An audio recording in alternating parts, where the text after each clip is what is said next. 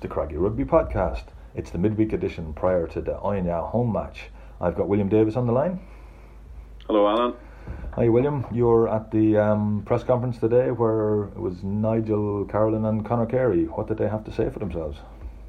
Um, yeah, it was uh, we, we, had a good chat, slightly longer chat than normal, probably with uh, with the two lads, which you'll hear uh, momentarily. Um, Nigel saying the right things about Saturday. You know, they they're not counting their chickens. They reckon it'll be a fairly tough game.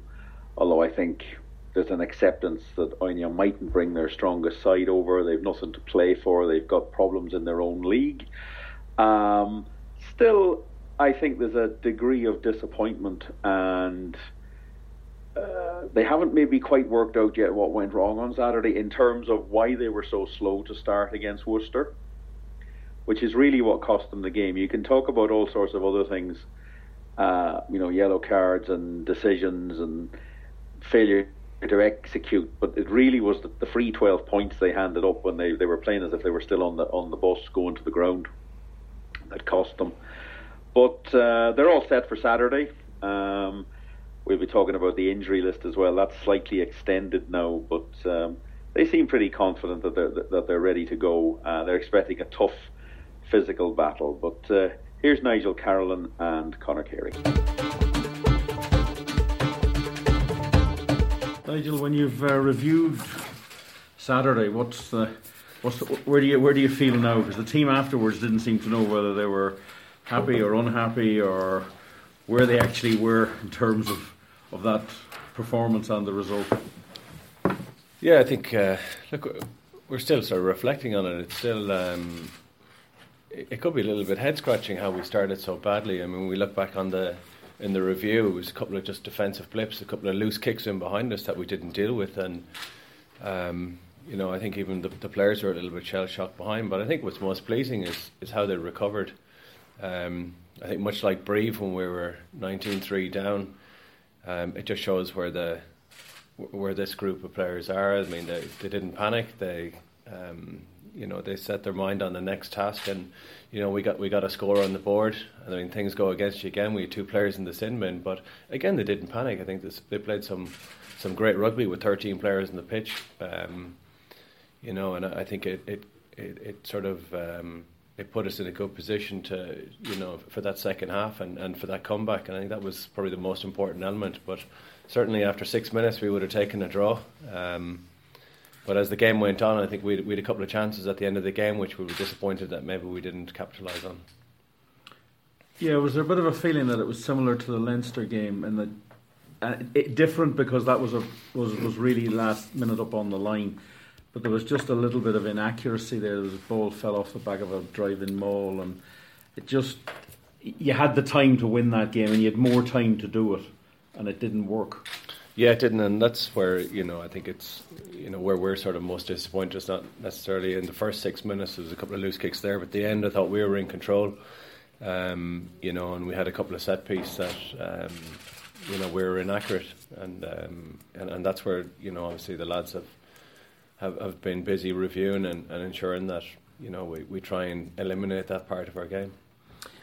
Just looking at the way the substitutes have been used in, in the Leinster game and that one, only four subs used, so you've played with 19. Is, is that a deliberate policy? Because it's, it's unusual in modern rugby. It's, it's generally 22, 23 man game now, irrespective of what the, what's happening in the game. Have, is, this a, is this a policy change just to say we're going to play guys for 80 minutes?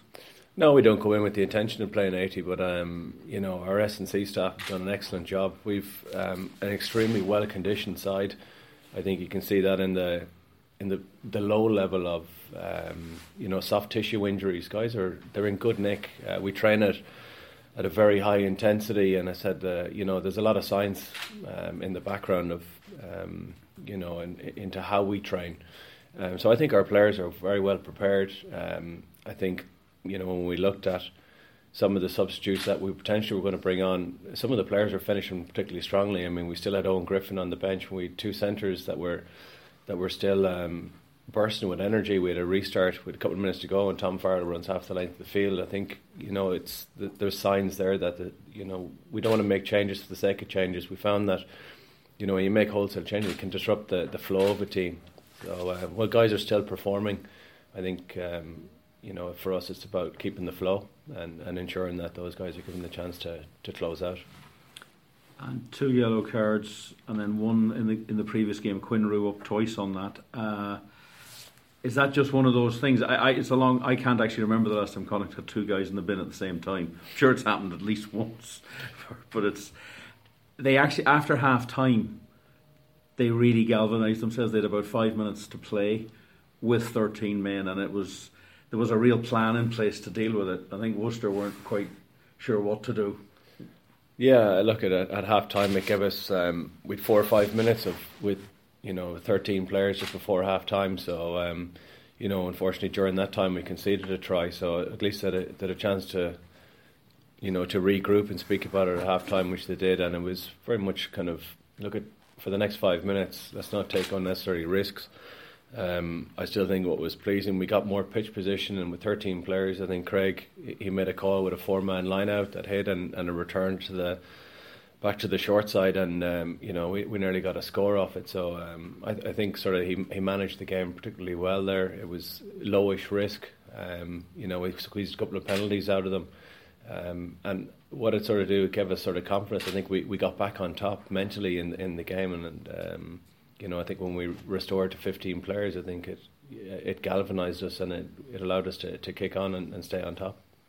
Looking ahead to the weekend, um, it must be well. It's very tempting to say that Oyonnax have nothing to play for, and they're bottom of the top 14. They're not. They're going to turn up here and not be very interested. But you, you, Connacht. The players' management. You've got to just treat this as as hard a game as ever. There's and certainly need a better start than last Saturday. You can't. You got to come out and be focused from minute one.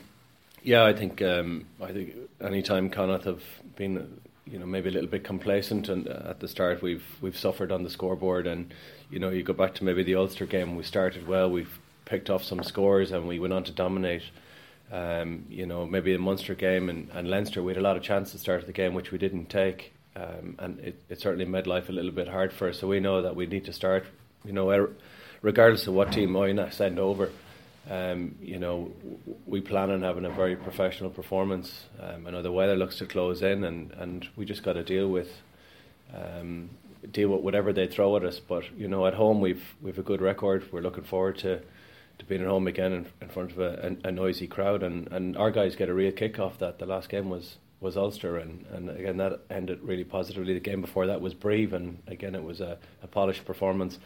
So um, you know we expect nothing less on Saturday, and um, you know we've we've a strong deck of, of cards to pick from, and and um, we're certainly going to go at it from the start. There's a potential if other results on Friday night and on very early on Saturday morning in Tbilisi were to go in a particular way, that you might have to win by a certain number of points, which would add to the excitement. But is that a dangerous? Thing as well that you can overplay then if you're told right win by 52 points and there's another prize on the table. Do you are you looking at that or is it only people like the media that look at that? No we couldn't uh, we can't afford to do that but you know anything can happen. I mean the way we, we prepared for Brive at home um, was we prepared for you know to maybe pull ahead or maybe kick on in the last 20 minutes but again we we set an early dominance and, and we kicked on from there. So we can only focus on having a good start, and, and from there anything can happen. But look, we're aware of, of the, the connotations, but uh, if we go out and think that we're going to be the, the Harlem Globetrotters and it's it's going to look it's going to look out for itself, I think we could be in for a, a tough a tough day at the office. These are a real physical side. They've got some serious players. Um, you know, whatever side they can send over, they, you know, they still have to be registered for for Europe. So they're not going to send just the kids. They can't just pick players up from the street and, and expect them to turn up. They're still going to have to be registered players for this competition. So, be it the front line or second line, we're going to have to deal with whatever they throw at us. Conor, you're into, into your second season here now, and you started the last two games. Are you starting to feel that you're settling into the whole pattern of Connacht? Yeah, I felt like uh, last year I kind of got into it a bit, and then I got injured, and then come back to the start of this year, I probably wasn't as fit as I should have been. So I kind of worked on that over the last couple of months and been getting a few more opportunities. And then the last few games have gone well. And yeah, just getting a few more opportunities and I'm enjoying it. I'm able to move well and my set piece is going well. So yeah, I'm happy. And uh, Nigel's alluded to the fact that have you ever have you played any French teams before?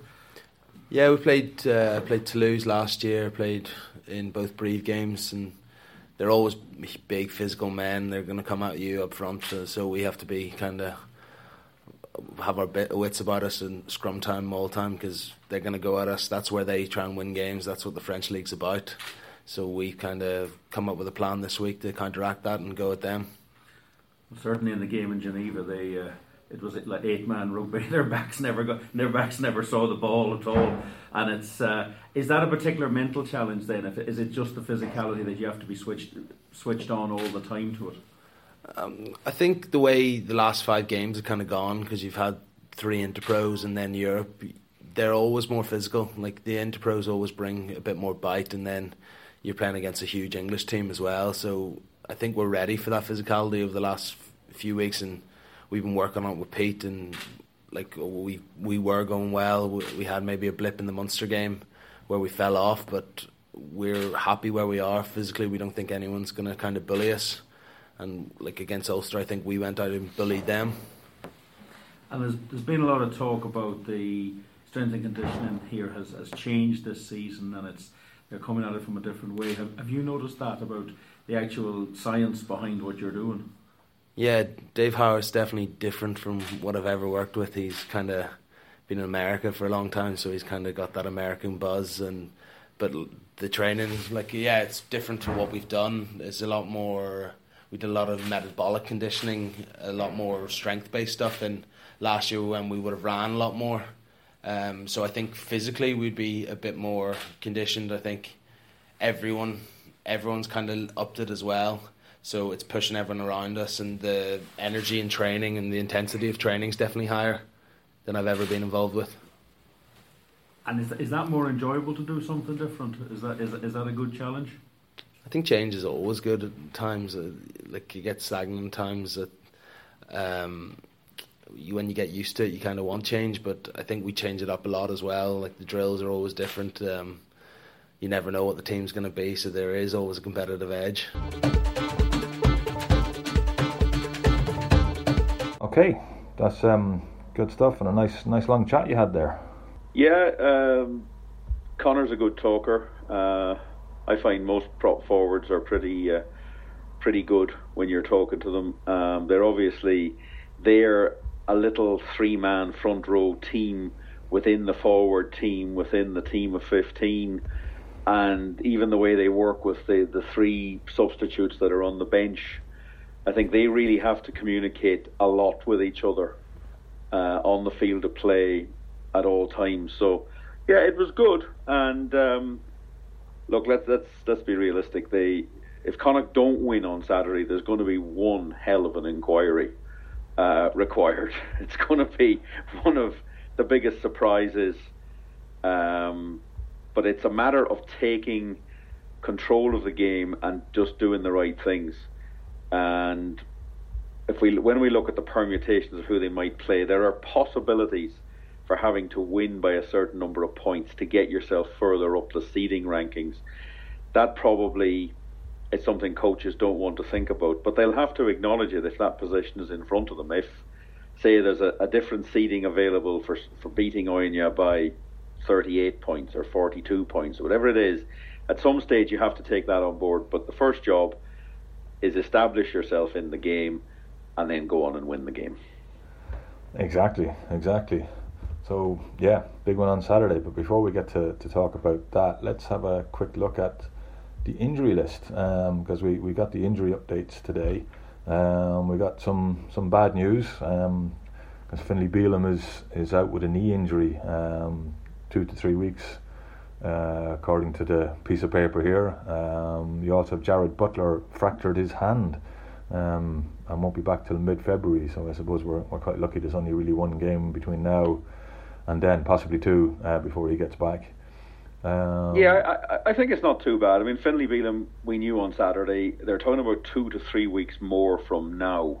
Right. Now, whether that's whether he's coming back to training or whether that's when he's going to be available uh, isn't immediately clear. Um, Jarrad Butler, mid February. That would suggest he mightn't be available for the first Pro 14 game in February. Uh, all the internationals are available this weekend. Whether they be selected or not, I don't know. Um, uh, Bundee got a bad hematoma on his hip, but apparently that's now cleared up. Uh, and in a little joking aside after the press conference, uh, I said to Nigel, and he's all set to cover number eight as well, uh, because he did actually pick the ball up very well at the back of that scrum. Uh, but he did then run rather faster than the forwards could keep up with and nearly got isolated. Yeah, they were, oh, he, he went off at high speed with the pack sort of chasing after him. Um, but he's, uh, I think he's ready to go. I, I, I don't know. They, they never say they, they, they don't will not discuss. I have a feeling he might be on the bench for Saturday. I think you might have to have a heavy, some heavy hitters on your bench in case it goes a little bit awry. Um, Peter Robb received hamstring injury, so he's out for up to months, which is disappointing for him because he's had no sort of a season at all. Uh, Cian Kelleher played against Worcester and has come through uh, after his head injury. Stacey Ili had a head injury uh, playing for the, uh, so he's having return to play protocols. So overall, we've actually gone on to a second page for the first time this season of injuries, but a lot of the guys that are on the list are coming back. Eoin McKeon, uh, James Connolly's ready to go again, Sean O'Brien. So we were expecting those. So this break comes at a great time for Connacht. They're going to have they're going to have a three week playing break from Saturday night to the next game is is nearly three weeks. They are actually training for half of next week, and then they have a little bit of a break. They're they're still working them pretty hard. They're still working at stuff, but it's a good time and it gives you that little bit more time to rehabilitate. It does, yeah, because you're looking at Denis Buckley coming back in February. You're looking at um, Pat O'Toole, who we haven't been mentioning because he hasn't actually played, but he's uh, the backup hooker. He's due back in mid February as well. James Cannon is back, uh, which is good news. Slightly bad news, slightly worse news is Andrew Browne has had a minor setback and he won't be back till February. But again, you're looking at all these February dates, which is which is really good. Um, who else? Uh, Jake, well, we know about Jake. And you got Steve Crosbie will be out till the end of January. So here's another one that that's going to be coming back. Um, so yeah, we're looking at it's quite a long list, but there's been a few returns in that list, and there's a lot of guys going to be coming back in the next three weeks. So as always, it's it's looking good. Yeah, slight, slightly slight concern probably is where you get game time for these lads because uh, the BNI Cup. Um, Connacht Day against Rotherham Titans on Friday night at Corinthian Park, the seven o'clock kickoff. Uh, we'll have I'll be doing reports and updates on that on Galway Bay FM, and we'll also be following the Pau Gloucester match during that, just to see where that game is going in, in terms of the, the Challenge Cup. But that's the last ever BNI Cup game. Yeah, it's a competition that's coming to an end. Um, Connacht could have a situation where they have a lot of players suddenly looking for game time because a lot of them are coming back from fairly long injury breaks. They can be rehabilitated back into training, but it's the difficulty of bringing them straight back into to Pro 14 action. Um, I suppose some of them could go play a little bit of AIL. It, it, worked quite well for Eoghan Masterson last year, but it's something that'll have to be that they'll have to come up with a plan yeah. next season that mm. that players get players get game time. I, I don't know what the plan is. I know the BNI Cup was a competition that uh, it never really it never really floated anybody's boat. Munster did pretty well out of it. Um, it didn't have a great reputation at times. There was some thrashings handed out. Connacht have had a couple this season by the Trailfinders. They've had two pretty bad games there, but it is it, it does provide an opportunity for players to play. And some somewhere along the lines before the start of next season, players need well they have to go up with some players need players need to play. They've got big. It's great having a big squad, but they can't all just sit around. Nope. There's only 23 on a match day. You can't have a situation where there's other guys just stagnating, just training, just training, because no matter how skilled they are, they have to play at, at, at the pitch and, and the speed of, of an actual match. They certainly do, and we saw that with you know Craig Ronaldson seemed to take a little bit of time to get up to speed at playing at ten because he hadn't played there for not three years nearly. So it does take time, and no matter how much training you do, and how, no matter how much you like to train at match intensity, it's never quite the same. Um, so let's talk about the weekend coming up and, and what we need to do because our our match is almost not the most interesting part of it uh, because we're we're expecting to win. We're expecting Oyonnax who are at the bottom of the table and don't have anything to play for, uh, coming over on a wet, windy day in the in the sports ground because which at the moment that's what the forecast is. You can't imagine them putting up a huge amount of um, resistance. So you're expecting Connacht to, to get a win and get the win that they need. So the the important games to look out for, because the permutations are still quite large even at this stage. But the important games to look out for are the one you mentioned, Gloucester against Pau. Um, that's in Pool Three at the moment. Are on 24 points and Gloucester on 21. Um, if Pau win, um, get any sort of win, I don't think anything Connacht can do will. No, Connacht. That means Connacht definitely won't have a top two spot. So we'll be looking for Gloucester to win that, uh, and then Connacht will know how many points they'll have to beat um, by to ensure they finished above Gloucester. Then the other really important game from a, our point of view is the Edinburgh Stad game, where Edinburgh are currently on 24 points in Pool 4. Um, Stad do have a little bit to play for, but not a whole heck of a lot, apart from the fact they're at home. So if Edinburgh win, again, it knocks our chance of getting the top two spot. If Stad win, it means Connacht have a very good chance of top two. You've got Newcastle playing away to Enisei over in Georgia, even though Enisei are from Siberia. Uh, they're on 23 points, but that would be an expected win, even though Enisei have won games there before when they were important games, from what I can tell. Um, they caught people on the hop, but never when never when the others needed a, a result. So you'd expect Newcastle to win that game. Cardiff will be fifth seeds because uh, they're they're just too far behind to get any better than where they are. They, you know, so they're going to be fifth seeds from Pool Two and are one of the possible teams that Connacht will play. Um, and then you that's, that's probably that's probably the side we don't want to play. Actually, absolutely, yeah. Um, look, they, Connacht, Connacht will win on Saturday. If they don't, as I say, I don't, I don't know where we go, but Connacht yeah. will win Saturday. They'll have a home quarter final at Easter. Um, personally, I would prefer if they were playing a French side. I think Cardiff have a very good record at the sports ground. They're used to beating us. They're a side we owe yeah. we owe a lot of beatings to. Yeah. Um, but fortunately, they've been involved in a very odd group, um, very low quality group, um, where th- they can actually top the group with 17 points. Yeah. If they, if they lose on, I mean that's a bit of an oddity. But the, the, the five group winners qualify, but only four of them get the home home quarter final. Yeah, yeah. So it's looking like it's it's going to be the only French team we can meet because it'd have to be in one weird set of results for Stad to get through and we meet them. Um, but the only team we can really meet are, are probably Pau. Um, so we'll be that's why that Gloucester Pau game is very important to us. Um, the other team we can meet again are Gloucester. Um, then you're looking at two Pro 14 teams in Cardiff and Edinburgh.